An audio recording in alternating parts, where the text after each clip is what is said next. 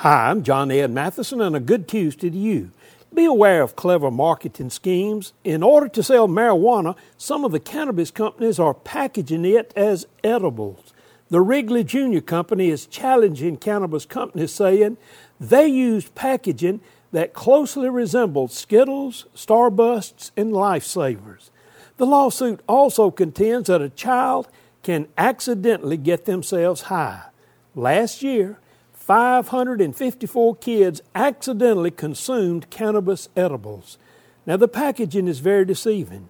In 2020, a Utah food bank distributed medicated nerds rope by mistake, and several kids were hospitalized.